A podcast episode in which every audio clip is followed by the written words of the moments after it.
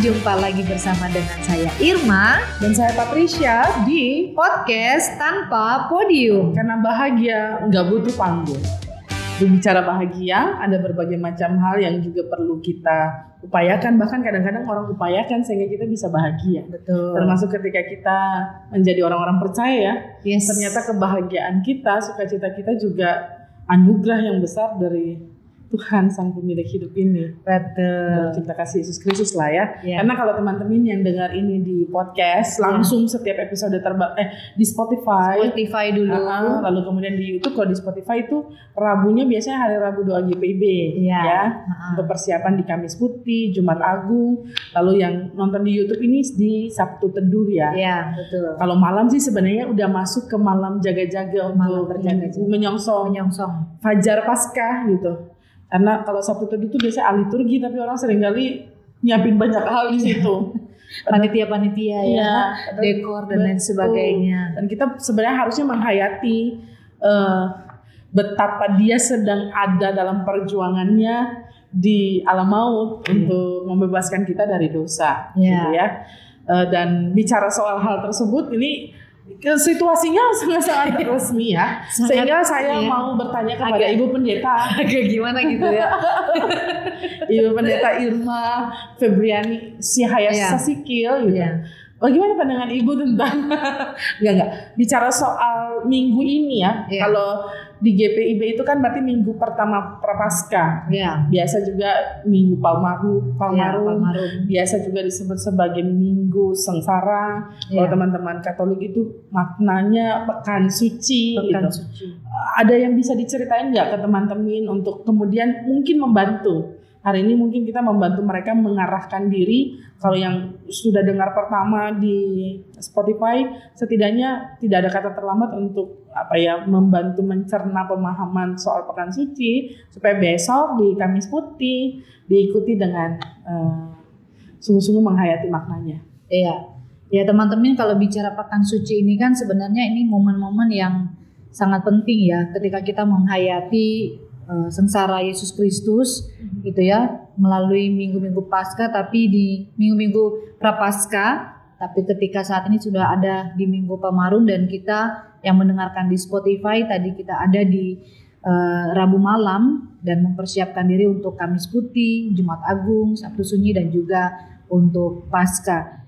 Eh, tentunya ya mungkin dari segi eh, pengertian dari segi pekan suci dulu itu ya non ya bahwa bisa jadi semua nggak nggak memahami eh, jalannya pekan suci ini atau apa sih sebenarnya pekan suci ini gitu. Karena eh, ya bahkan orang cenderung ya udah rutinitas aja gitu ya. Pokoknya yang mereka tahu bahkan mungkin kalau seandainya dimulai dengan minggu palmarum bahkan nggak ngerti gitu ya. Eh, kalau mungkin orang yang suka lihat-lihat dari tradisi gereja Katolik mungkin oh ini. Paling tidak mereka bisa melihat sedikit lah. Eh, ya contohnya kayak bagaimana persiapan mereka menyambut pekan suci itu gitu ya. Tapi kalau di kita biasanya kan orang cuma taunya ya sudah Jumat Agung langsung Paskah gitu ya. Jadi sebenarnya eh, kalau mungkin kalau kita ingat flashback eh, kisahnya ya ini kan waktu-waktu yang menegangkan sebenarnya sampai pada peristiwa salib ya.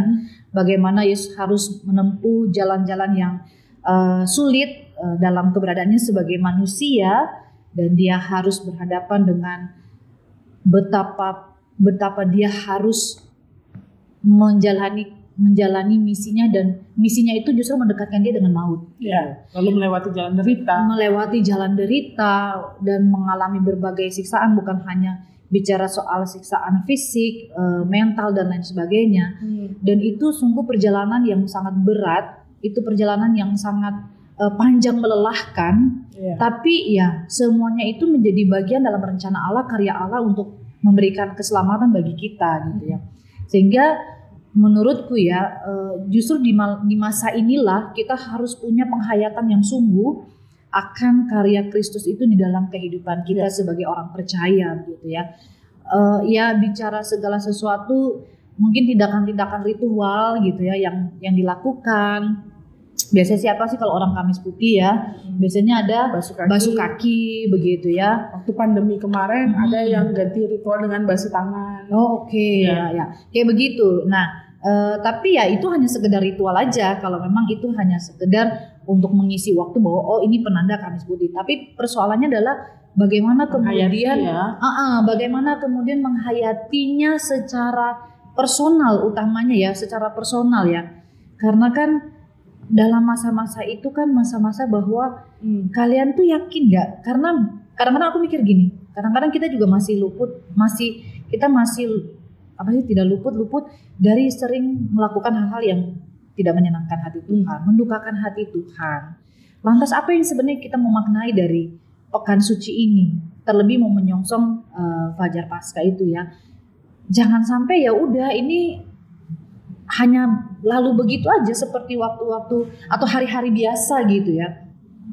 Tapi karya itu tidak kemudian menjadi satu penghayatan yang sungguh dalam kehidupan orang percaya. Nah, itu sih yang mungkin perlu di di apa ya, di diinikan lagi dalam diri kita untuk bagaimana kita menghayati eh, pekan suci ini paling tidak untuk kita bisa kemudian pasca itu bukan sekedar perayaan gerejawi atau perayaan orang-orang Kristen yang percaya gitu ya, tapi percaya eh, perayaan yang sungguh-sungguh mengubahkan hidup, Hmm. mengubahkan hidup kita. Benar-benar. Dan aku sih bersyukur ya Usi ada di gereja yang menggunakan kalender liturgi. Oke, ya. Karena proses pengenangan kita akan perjalanan misi Kristus, bahkan ketika gereja mengingat sejarah perjalanan kehidupan Yesus di dunia ini, itu erat kaitannya dengan kalender liturgi. Iya. Kalau kita gunakan kalender lit- liturgi, kita nggak akan buru-buru bicara soal sukacitanya, Ya, betul. tapi kita menghayati. Bahkan momen-momen prapaskah ya kayak demam pantang daging Iya. gitu ya.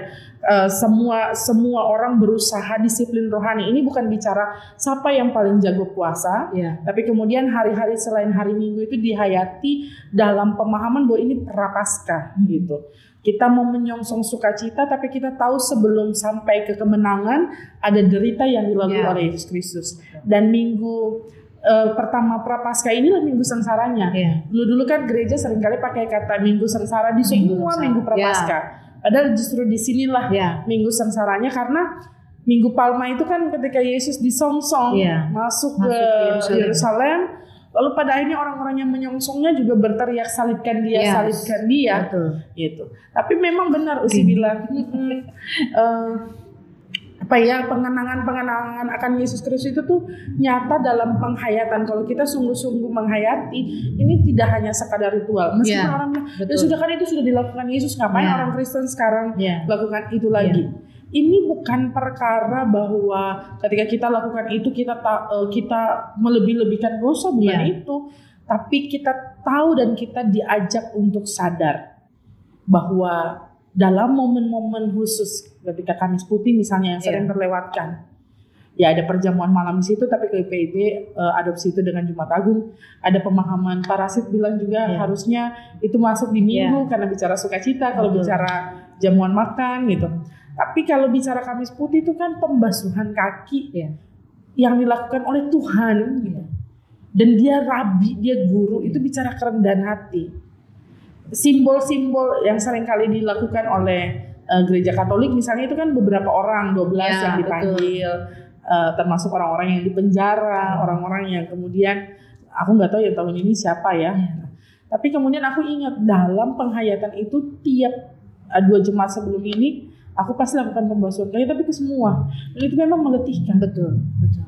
Letih lututku tuh Sakit. sakit apa dan bahkan luka Oke. menghitam karena ya karena banyak kan apalagi waktu di posnakes orang sering kali ngapain sih lebay itu udah lewat dan lain sebagainya tapi entah ya sadar tidak sadar gitu ya ketika kita sungguh-sungguh menghayati ritual tersebut ada pemulihan di dalamnya orang yang sudah duduk di gedung gereja ya itu kalau gereja onsite ya Iya.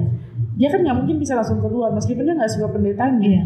misalnya gitu Iya. lalu atau mungkin teman-teman presbiter setahun berikutnya ketika ngikut juga akhirnya kita bisa membasuh kaki orang yang mungkin kita nggak suka atau dia nggak suka Iya. dengan kita lalu ada proses pendamaian yang terjadi di sana tapi kalau kembali ke perjalanannya Yesus kan dia membasuh juga orang-orang yang dia tahu nanti akan sangkal dia, Iya, betul. akan jual dia. Murid-muridnya ya. Itu kan hal yang eh, perlu penghayatan karena pada akhirnya ya memang kita akan berhadapan dengan orang-orang yang nggak selamanya suka dengan kita meskipun kita sudah sampai serendah itu minta maaf minta Betul. ampun orang kalau sudah nggak suka ya nggak suka aja. nggak suka aja gitu ya. Ya cuman pastinya dalam catatan bahwa ketika itu dilaksanakan bukan ajang mau ikut-ikutan ya, Nok Yep, ya. yep. Bukan penting itu artinya uh, uh, artinya bukan karena oh di sana bikin kita di sini bikin. Yep. Karena yang harus dipahami dalam setiap proses penghayatan itu adalah niatan hati. Ya. Ketulusan untuk melakukan itu sebagai bagian dari memperkaya iman. Ya. Sekaligus juga mensyukuri akan segala karya yang sudah Kristus lakukan dalam kehidupan kita. Jadi ya jangan sampai orang-orang di luar sana melakukan ih di sana ada pembasuhan kaki atau lain sebagainya kok kita enggak Iya, gitu. iya. ini bukan lomba-lombaan Iya, bukan lomba-lombaan siapa yang ritualnya, ritualnya bagus, bagus, keren posisinya, posisinya keren, yang mana yang benar Iya. basuh kaki kalau kita di STT dulu habis pembasuhan kaki dicium kakinya Iya, nggak? betul. pembasuhan kaki aku ingat itu Iya. karena itu prosesi yang sakral menurutku ya aku nggak tahu ya orang-orang lain Iya. memahaminya tapi kalau aku iya ini kakak-kakak yang sejahat itu eh ternyata ketika dia basuh kaki dia minta maaf tuh kayak ha- hilang sudah semua Iya. kekesalan selama Betul. beberapa hari ya kan kakak-kakak Iya. yang galak. Kebetulan saya waktu itu Iya, ya iya. panitianya. Eh, eh. Tapi ka- kalian bersyukur karena zamanku nggak gitu. Iya, iya. Zamanku tuh tenang. Hanya hanya eh, dari kita Osmaba itu kita langsung eh, semacam orientasi, eh, bukan orientasi, maksudnya apa? Semacam kita kayak acara aja gitu non, acara outdoor gitu. Hanya begitu aja, games outbound waktu itu hanya hanya sebatas itu gitu. oh beruntung ya Iya, untuk untuk menghayati momen Iya. basuh kaki itu ya. karena kita jalan salib dulu lalu Ya, kita basuh kaki. Tapi tapi pada akhirnya begitu bahwa ketika proses pembasuhan kaki itu terjadi, aku mencoba mengenang ya, mencoba membayangkan bahwa ternyata eh, Yesus itu siap.